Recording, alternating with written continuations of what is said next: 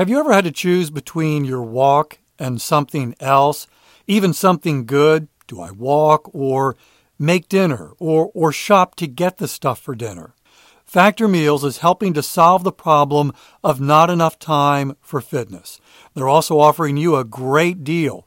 Use the code WALKING50 to get 50% off at factormeals.com. With Factor, you'll have over 35 different options a week to choose from, including keto, calorie smart, vegan and veggie, and a whole lot more. Ava and I, we've been loving our Factor meals, and yes, it's given us more time to walk because we don't have to worry about getting home, doing the food prep, doing the cooking, doing the cleanup. We've got meals waiting in the fridge, and all it takes is two minutes. Two minutes for an upscale restaurant quality meal that's healthy.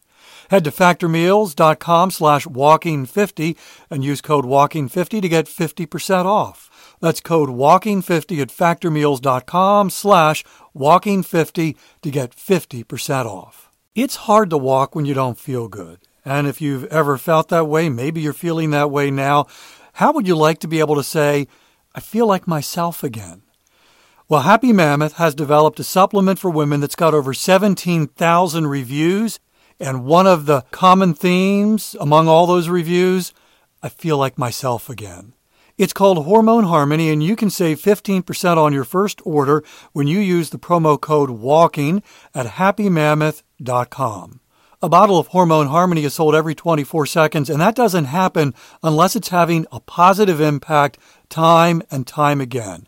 Hot flashes, racing thoughts, low moods, poor sleep, feeling tired all the time. These are all things that can keep you from pursuing fitness. Wouldn't it be great to say, I feel like myself again? For a limited time, you can get 15% off your entire first order at happymammoth.com with promo code WALKING at checkout. That's happy, M A M M O T H dot com, and use promo code WALKING for 15% off your first order. Dan asks a question that I can't answer, but I will at least attempt to address. Welcome to Walking is Fitness. This is a podcast of action providing a little extra motivation to help you keep that fitness promise you made to yourself. Hi, I'm Dave. I've been walking for fitness since 2013 averaging about 21,000 steps a day. I'm walking right now, and I would love to have you join me for the next 10 minutes. It is pleasant in South Carolina, the temperature a little bit above normal.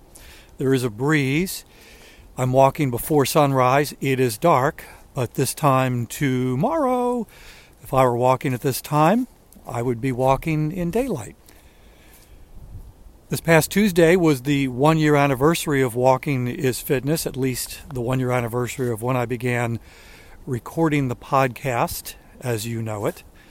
And I told that story on Monday. And then Tuesday, I actually played that very first Walking is Fitness episode that no one had ever heard because for the first couple of weeks, I recorded those, listened to them, and actually deleted all of them except for the very first one. It wasn't until the middle of November that I began posting them so that you could hear them. Angie and Debbie sent me very kind and encouraging happy pod. How did Angie put it? Happy Podiversary. happy one year Podiversary. Angie and Debbie have both been listeners really since day one. And they have been so encouraging over the months. And they both took a moment and said, Congratulations on, on the one year anniversary. So thank you, Angie. Thank you, Debbie. This week got an email from Dan. Dan writes, Hello from the UK. I'm loving the podcast, having recently found it, and I've massively increased my step count. I have a question, if that's okay. Some days I do around 15 to 20,000 steps, and this can lead to soreness and aching muscles the next day. There's a danger this will cause me to do less the next day, which I don't want to do, and I don't think I need to. Do you have any tips for post walk recovery? If you decide to cover this on the podcast, please do let me know as I am working my way from your oldest episodes. Thanks so much, Dan. Dan, thank you for the email. That is a great question. I actually sent Dan a reply and said, Love the question, but let me figure out how to address it because I can't answer it. I'm not a doctor. I'm not a physical therapist. I'm not a licensed personal trainer. I'm simply a guy wearing a hoodie, walking through the woods, talking to himself. but seriously, this podcast is for education and entertainment purposes only. But Dan, it's a great question. And particularly if you are in the early stages of a new fitness journey, you're likely going to feel some soreness. So here's what I'd like to do I can't give you specific advice a specific recommendation, but I do feel comfortable talking about my own experience and how I've dealt with this issue over the years. So, there are two kinds of pain that I experience as I'm pursuing fitness good pain and bad pain. Bad pain would be some sort of injury, and usually that is felt in the moment. And I have a cardinal rule that I live by when it comes to fitness, and that is live to fight another day. And the application of that is if I feel the early twinges of something that I perceive could lead to bad pain or an injury, I stop. I immediately stop because I want to continue pursuing fitness the next day. And oftentimes my body is telling me that, wait a minute, what you're doing here is not good. There was one time where I ignored that advice, the advice to myself, and this was during strength training exercises. And I felt a twinge in my elbow and pushed through and developed a pretty nasty case of tendonitis, which sidelined me from that fitness pursuit, that fitness activity for a really, really, really long time. So that's bad pain. And then there's what I call good pain. This is the pain that I feel after I've worked out, whether it's aerobic workout, whether it's a strength training, whether it's a high intensity activity. This is pain that indicates that I have pushed this muscle or muscle group in a way that it hasn't been pushed before, or maybe in a long time. And there's actually a name for this. It's called delayed onset muscle soreness, DOMS, DOMS.